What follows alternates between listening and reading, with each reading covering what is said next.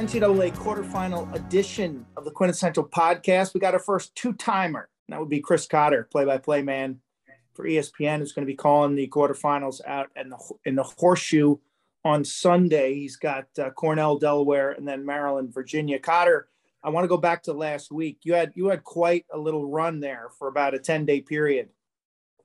Quite a little run or quite a little drive. Uh, I mean, we had that. Well, that ended the 10 day period, but you're right. I mean, we were all over the place. Had uh, what do we have? Yale and Harvard. Then we went uh, went down to, to Duke at uh, North Carolina with you, where we had a rain delay forever. Uh, then the following week, I had to do haul it up to Notre Dame to do Notre Dame and Duke, which was an amazing game. Uh, then back for the selection show on Sunday, PLL draft on Tuesday, and the two games last week, which included New Haven for Yale and Penn, which is one of the best. I mean, not Penn, uh, St. Joe's, one of the best games I've ever seen. And then driving four and a half hours to Ithaca to do that game in Cornell, which also had a lightning delay that caused all of us to miss our flights that night.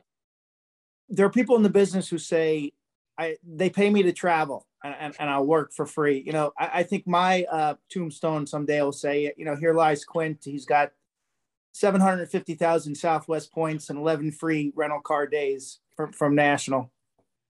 It was amazing. So, uh, yeah, uh, they had to stay at a Syracuse airport hotel and then get up at five o'clock in the morning on uh, on Monday and fly back. And then my Uber driver went the wrong way when uh, I was going home from the airport in Atlanta. So I was like, that's perfect just take me down the wrong way down the highway and uh, perfect ending to this weekend. But it's been a whirlwind, but it's been great lacrosse. And I mean, it sets up an interesting quarters. And, you know, Q, think about this. You know, you were talking about Delaware and Cornell and Delaware sprung the big surprise last weekend, but that sets up just all kinds of different maturations as far as storylines with Ben DeLuca and you know, taking on his former player in Connor Busick and guys that they those two know each other really well, and the way Ben DeLuca's tenure at Cornell came to an end about seven, eight years ago. So there are a lot of great storylines with that Delaware upset of Georgetown.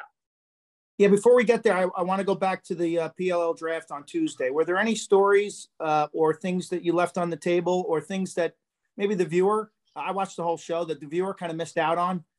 Well, the, the, the cool thing I thought, and this is this will be really behind the scenes kind of stuff, is you know all these coaches get there earlier in the day, and so we're all just kind of hanging out in the green room, and it's pretty cool. It's really some of them I've I met before, some of them I hadn't, but I hadn't really had any time to interact with any of them, any of the eight coaches over any any period of time. So I thought it was great to to learn a lot more about them. Um, some of the things I think a lot of people don't realize is even coaches of the top professional lacrosse league in the world have multiple jobs. You know what I'm saying? Like they're coaching high school. They're talking about the other games they're coaching. They're coaching about some of the other things they're doing in the off season. So uh, it's you know it's one of those things where you're doing two and three different things. Uh, you're not you're not making you know the the NFL coaching salaries in the PLL. So you're doing other things to make ends meet. I thought that was really cool to, to hear their stories and what they were doing. And the other thing, Q, when they all they all got into the green room there at ESPN at different times, and the love and respect that those coaches have for each other is I was really surprised at that. They really, really like each other and enjoy each other's company, and were really happy to see each other after all the time off. And I was like, man, any other professional sports league coaches getting together in this green room, I don't think you're going to see that kind of love. That's awesome to hear. Uh, before we preview your your two quarters, Cotter, uh, like take me back to Yale St. Joe's. You walking out of there. What what were some takeaways? Maybe again, what were things that the viewer didn't see that you did, or stories maybe that that didn't get told that you wanted to tell? Yeah, I'll say this: walking out of there, I was having to take a deep breath. I mean, that game was wall yeah. to wall. Oh, that, that third that, that third quarter, I've never seen oh. anything like that. I mean, no. honestly, it felt like there was a goal every 30 seconds for about six to 10 minutes. And you were thinking, you looked at the numbers and you thought Zach Cole, and it really is true. His first face off of the game all year long, he was under 50%. Then he got better as the game progressed. And in the second half, his numbers, you know, he, he forget about leading the nation in face-off percentage. He was like 70% in the second half of games this past year. just dominating. He got stronger. He's so good at making adjustments to what his opponent is doing. Uh, and so I thought it was amazing that Yale comes out with ball and he starts winning most of the faceoffs, and all the momentum goes to Yale's way. You thought, I mean, think about this, Q. If I'd have told you St. Joe's is within two goals in the fourth quarter, and you got Zach Cole with make it, take it, and preventing Yale from going on any runs, I would have thought that St. Joe's would have won that game. And instead, I, it, was yeah. the, it was it was the exact opposite. It was Yale winning the faceoffs, making runs, and making the plays down the stretch, and not you know I don't because there's so many young players on these Ivy League teams. Even though there are some players with experience, I can't really chalk it up that that last turnover that really cost St. Joe's. Uh, you know, you can't chalk it up to experience because even Yale doesn't have a whole lot of experience in postseason. Yeah, St. Joe's. They're they're the Hawks are a likable bunch, and I think they're going to be around uh, in terms of being being a, a league champ here for a while. But well, who would who could have predicted that James Ball would go what uh, eight of twelve in the last uh, in the, the last segments of that game? Yale's offense continues to just roll. They're scoring goals every week now. The defense of that team is pretty shaky. I tell you, they're giving up a lot of goals.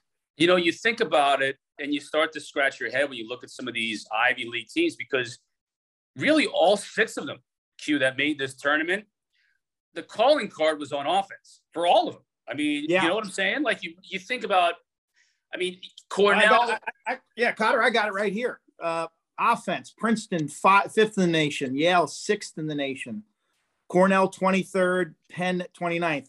Defense, Yale 54th, Cornell 33rd, Princeton 29, Penn's Penn's good at, at 23. So it, it's definitely offensive loaded. And then face off, face off plays not strong.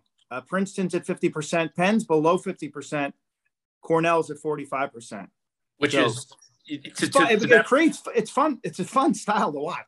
To that point, it's you know Cornell has Gavin Adler, who was the only unanimous inside lacrosse first team All American from a close defenseman's perspective. So he is phenomenal. And he was on Myers last week against Ohio State.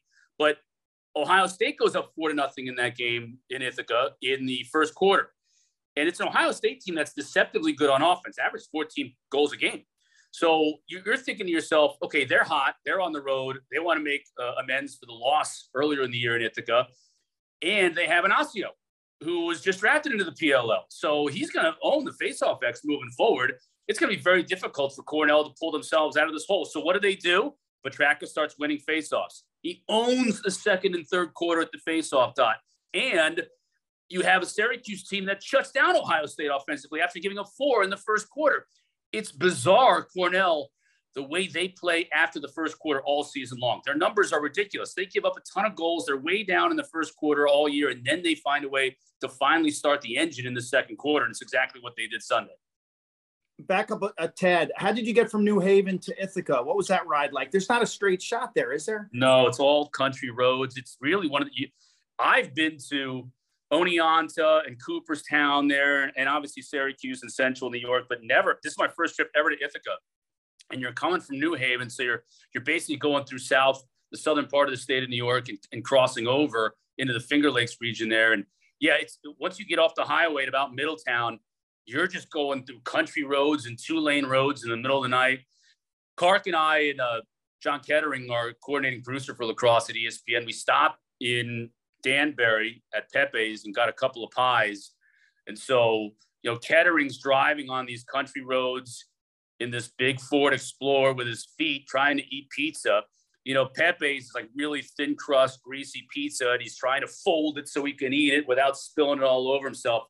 And I was like, well, at least if we, you know, careen off the road and crash, I'm going to die with a slice of Pepe's pizza in my hand. So it could be a lot worse. Ohio State jumps on Cornell. Cornell uh, dominated the second and third quarter, and Connor Busick uh, advances the Big Red. What was the scene like? Well, it started off. It was like record heat. You know, it, you know the way it is up there. It's winter until it's not. So it's like winter and then it, it goes right into summer. And that's exactly what it was. It was like 83 degrees up there. And so you started thinking this is like perfect spring thunderstorm weather. And that's what happened. We got thunderstorms. So you had a decent crowd And I was actually surprised that they waited around long enough because it was a serious storm that blew through there. And we had about an hour and a half delay. Once we got started back again in the beginning of the second quarter, we had a pretty good, pretty good group of folks that came back to watch, but it was almost a tale of two games. You know, Ohio State came out of that break, and it was it was there was a little foreshadowing because we had the camera right on Coach Myers shaking his head. He did not want that that weather delay at all. And then when his team came back, they were flat, and that's when when Cornell made their run. Interesting, you know, weather delays. I always think favor the home team. You know, they got their home locker room, their home equipment guy. They they got all the supplies. They're a little more comfortable. Uh, I didn't get to watch any of that game because the delay puts you on top of of the Rutgers game. But we we, we were talking about Michelle Kirst, uh, the mom of CJ and the mom yeah. of Connor, uh, and and we were we were trying to figure out where would she go? Would she go up to Ithaca to watch CJ, the the sophomore slash first year player? I'm not really sure how to quantify that. Or would she stay with Connor, the, the goalie at Rutgers? Uh, CJ, they both had great days, but C, CJ had some some huge numbers. What what did he do well? He had well, he set a re- he tied a record for um, Cornell in terms of goals in an NCAA tournament game, seven goals. Um, and really, the thing when you think about his game against Ohio State, it was a little bit of everything. You know, he was, uh, you know, step down shooting. He was moving without the ball. He was doing everything with this team. And, and Clark, to, to give him credit, in the first quarter when they were down four to nothing, he was just like screaming from the mountaintop, get the ball in a Kirst stick, get it into Michael Long stick so he can be the party starter. You got to, the attack has to run this offense or they're not going to do anything. And sure enough, they did. And, you know, Kirst did it in every way you could imagine in terms of scoring uh, to get those seven goals. And the other, you know, an interesting part about this game, a ton of long balls. I don't know if you saw any of the highlights, but uh, yeah, the, the, the 10 the 10 man ride now seems yeah. to seems to have found a solution. Yeah, Gallagher scored uh, you know, about a three quarter length goal for Ohio State. And then Ierlan chucked it up the field and it just deflected off of uh, Piatelli's cross into the and had some English, so it spun into the goal. But yeah, all game long, that that was both of these teams' solution to that ten man ride. Just chuck it downfield, and they got a couple of goals at it. So you missed your flight, I'm guessing. I- yeah, disaster. Once we had that long rain delay, I missed my flight. Uh, Kettering and a bunch of the crew that were going to Charlotte made their flights by about a minute. I mean, they were hauling to get there. They got there uh, spot uh, stats guy Russ Lynn and I, no chance. We had to stay at an airport there at the uh, at the Syracuse airport and take the first flight back Monday morning. Ooh, that's rough. That's yeah, rough. rough. Have you had a chance to plug in any of the Delaware Georgetown game yet? Yeah, I watched it. Um, you know, Georgetown coming into that game, obviously, you know about all the firepower they have on offense, but you also know about how stingy they are. I mean, the number one defense in the country coming into this tournament and Delaware was their match. I mean, Kilcarry in goal for Delaware was outstanding. He had nine saves in the first half, 14 in the game. He had a couple of spectacular saves to kind of prevent Georgetown from going on any type of a big run. And then, you know, Owen Grant's the stopper. He's a big physical defenseman who uh, can also run like the wind. I mean, he's like a tight end out there. He gets out in the break and he's going to want to get some offense going he's not sticking back. You know, if you're if you're a midi, you better better be looking for him because he's going to go onto the offensive side of the field every time that there's a change in possession. Possession. So I thought that was impressive.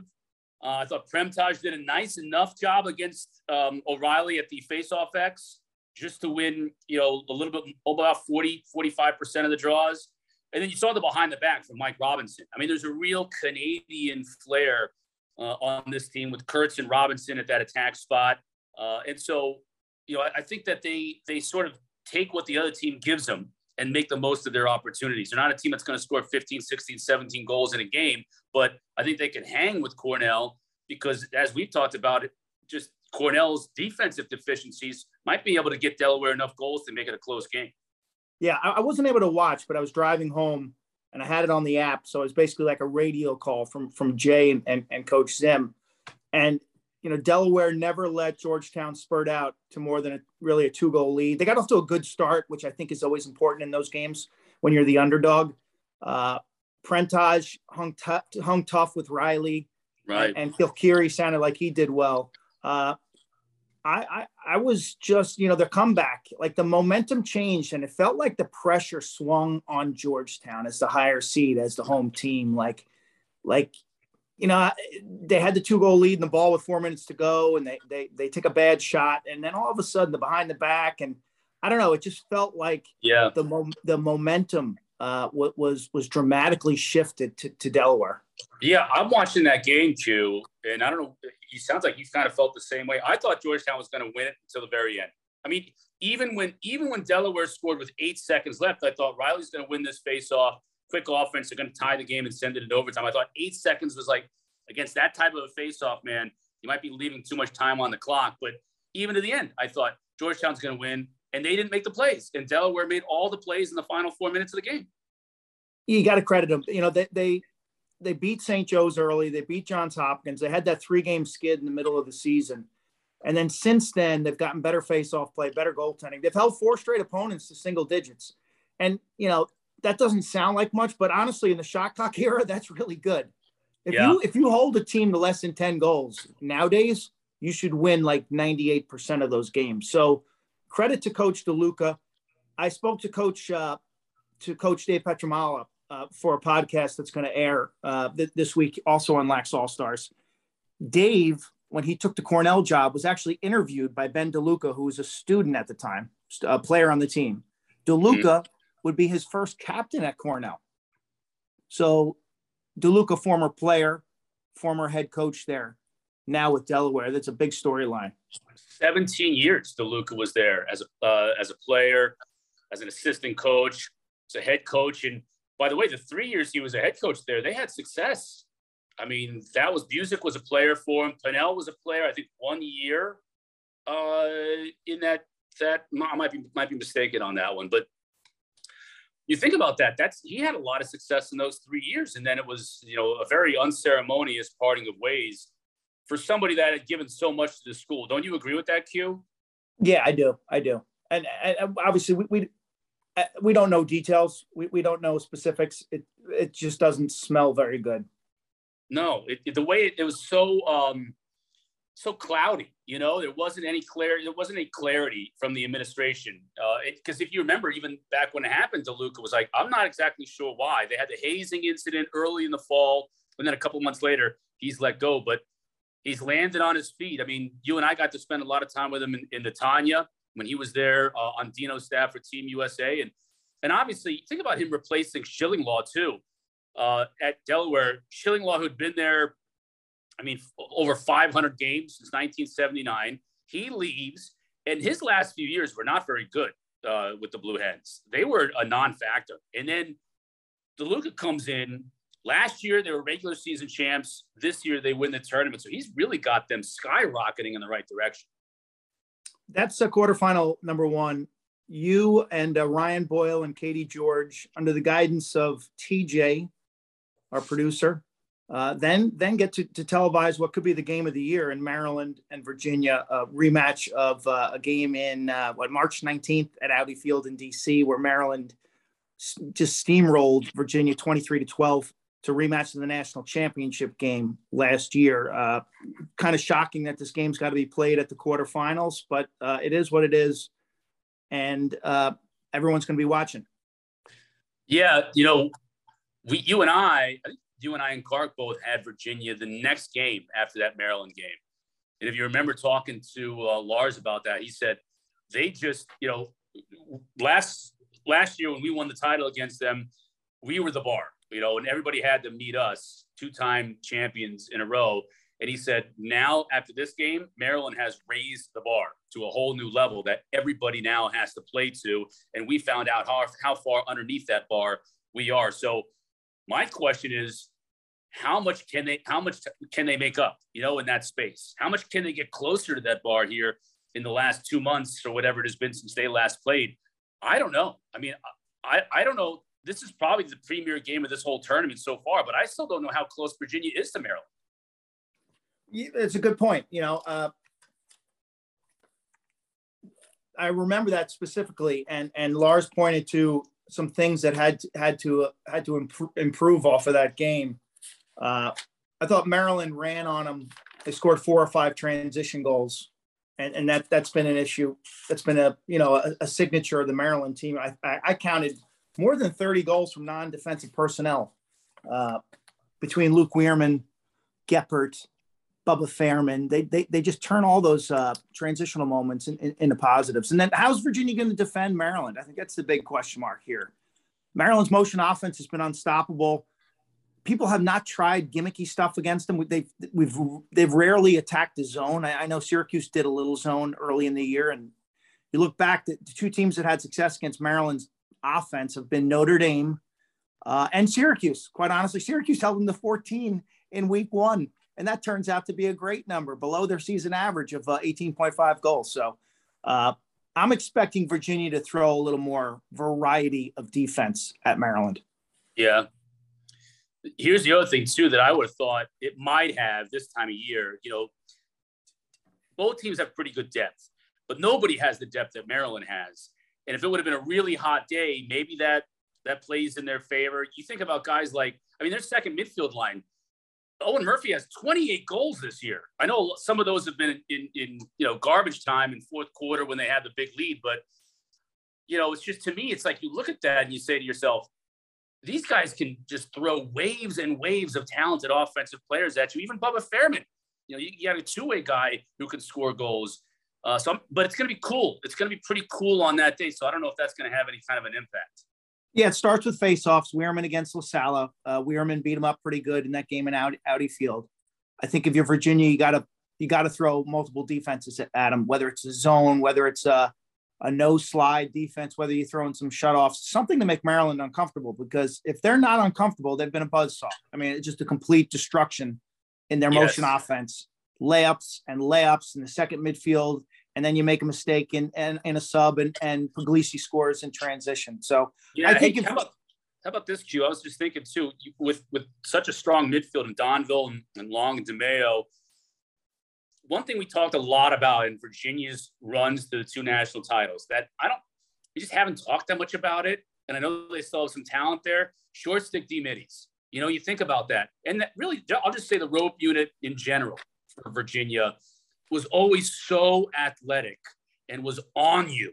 Uh, I, I know Soliday's an outstanding player, and Danny Parker's been banged up. He's, he, I think he's healthy now, so maybe he has that speed back. And Jack Peel, but I think that's that's kind of an area to look at. Don't you think we haven't? We, that that was such a signature for them in their championship runs. It's not the same this year, and that would be huge in this game, obviously. I agree, and, and I think that's where the pen, pendulum has has swung. So because of that, I think Virginia has to win faceoffs, and I think Matt Nunes, the freshman goalie for the Cavs, has to play well, and and uh, you know Virginia's got to be a little more multiple on, on defense. Uh, can Virginia score on Maryland? Yeah, probably. You know, I mean, yeah. Shellenberger and Matt Moore uh, are going to put pressure on on everybody. Uh, I, I, think the question more comes down to the complementary parts. You know, uh, does Maryland put a shorty on Peyton Cormier? Do they, you know, get a poll on Griffin Schutz? Mm-hmm. Uh, how does Sean Kerwin react to what he sees, and and and and who becomes the main catalyst for Virginia? Is it Jeff Conner behind the goal with Shellenberger? Is it Moore? Uh, what matchups do, does Virginia pick on, and can they get guys like Pete Garno some good looks? You know, can they get Maryland moving and exploit the inside to Dixon or or to Cormier, and can they get some transition of their own? Uh, yeah. And, and, then you know does their does their ride have any bite because last time they played maryland it didn't you know can virginia effectively ride 10 man or do they say now nah, we're not going to get in the riding business here because they ran on us last time so let's just get off the field and get our defensive personnel on and we'll and we'll trade possessions yeah you, you think you, you, think about that too with Puglisi and Higgins against a guy like Xander Dixon. So here's here's a midfielder is like kind of like an X factor, you know. He's a he's a midi slash attack. It's kind of positionless offense when you got when you got him out there. He's like a fourth attackman. So if to your point, who are you going to pull? If you don't pull Xander Dixon, you know the Slim Reaper then is going to run around like a, like a water bug, and you're going to have Puglisi and Higgins or Higgins chasing him around. I would imagine Puglisi probably chasing him around all day long. Maryland's played in this stadium. It, it's it's a I don't want to say odd or funky. It's just a different feel for a lacrosse game because it's it is it is gigantic. I mean, it's 110,000. Uh, it's good for the fans who sit on the far side. They have a nice view, but for the players, it's a little different because it's cavernous. Uh, and how many? So you got that. So so Maryland's got a slight advantage because they've been there, done that. They'll be a little more comfortable with that. But I think that the burden of pressure maybe maybe has shifted. You know, uh, from Virginia, they lose that regular season game. They let it get out of control. I, I don't look at that final score, twenty three to twelve, and really put much credence on it. I know Maryland's a four and a half goal favorite. I, I thought the the the spread, although we should don't bet on it, but I, I thought the spread in this game should be around two and a half or three. Yeah, it's a lot of that too. I think there's a little bit of, you know, did did Shellenberger do enough against Brown to convince you that he's close to 100% healthy? You know, I think that's that's something to keep an eye on. And the same thing with when you talk about Petey LaSalla, he's been banged up really the last month of the year. And you remember the game we did, the Syracuse game. That was the one game the year before where Phaup really had his number. Okay. And LaSalla came into that game. You know, that was on his bulletin board all year long. And he dusted Phaup for Syracuse, sort of in a retribution game. Maybe it's a similar type thing for him in this game against Wierman, assuming that he's healthy enough to get that done. Yeah, that'll be. But neither team is is uh, really has a viable Fogo number two. You know, they've they've both been heavily reliant on their top guy, and yeah, well, it's it's who it's Gavin Tygh for uh for Maryland. So I mean, Gavin Tygh a former Virginia transfer, and maybe he's got yeah. some insider knowledge too, right? Uh, that that that's been helping the Terps in terms of uh, the success they had against LaSalla during during the uh, regular season. It should be a good one. Uh, Logan McNaney certainly a, a, playoff tested for for Maryland between the pipes. Uh, Terps really without any obvious weaknesses. No, they've, they've, they've, they've, they've steamrolled like uh, you know they get by this game. We'll be talking about them in terms of some all-time teams. I, I, think in Connecticut, you know, I think we'll put their resume and their stats and their dominance up against uh, other dynasties, whether it's the Princeton of the late '90s, whether it's Syracuse, whether it's some of the Hopkins teams of the mid '80s, or Cornell of the late '70s, uh, or even Carolina of the early '80s when they went back-to-back and didn't lose a game for two years. This this team is is in that that echelon right now if they can win this game. Yeah, I, I think they're that good and that deep. And to your point, very there are no weaknesses at all on this team. The only thing is, you just all you have to do is point to that Georgetown game. Nobody would have thought that Delaware having to play the the opening round game would have come in there and beaten Georgetown. Remember when the brackets came out? What was the first sentiment that you and I and Clark had when we first saw them that Sunday was, wow, Georgetown and Coach Warren, they have to be really happy with their half of the bracket. They have the they have the easier run, certainly than probably anybody, given the fact that Virginia was staring at Maryland right there in the quarterfinal round. And lo and behold, they can't even get out of the first round. Isn't that unbelievable the way that works yeah. in sports? Right. it really, it is. Well, the quarterfinals are here Saturday at Hofstra. We got Penn and Rutgers, Princeton and Yale. Chris will be in uh, the Horseshoe in Ohio with Ryan Boyle and Katie George, former uh, Louisville volleyball player, and Miss Kentucky uh, with TJ. Hey, TJ, just play that song. You keep me dancing. TJ, the producer, in the show. Should be good. Bring your binoculars, Cotter. No doubt about it. My binoculars. I'm going to have some Cincinnati chili, though. I'll be ready to go. Well, enjoy it on ESPNU. Safe travels. Hope it goes smoother, Chris. All right, brother. Talk to you next week then.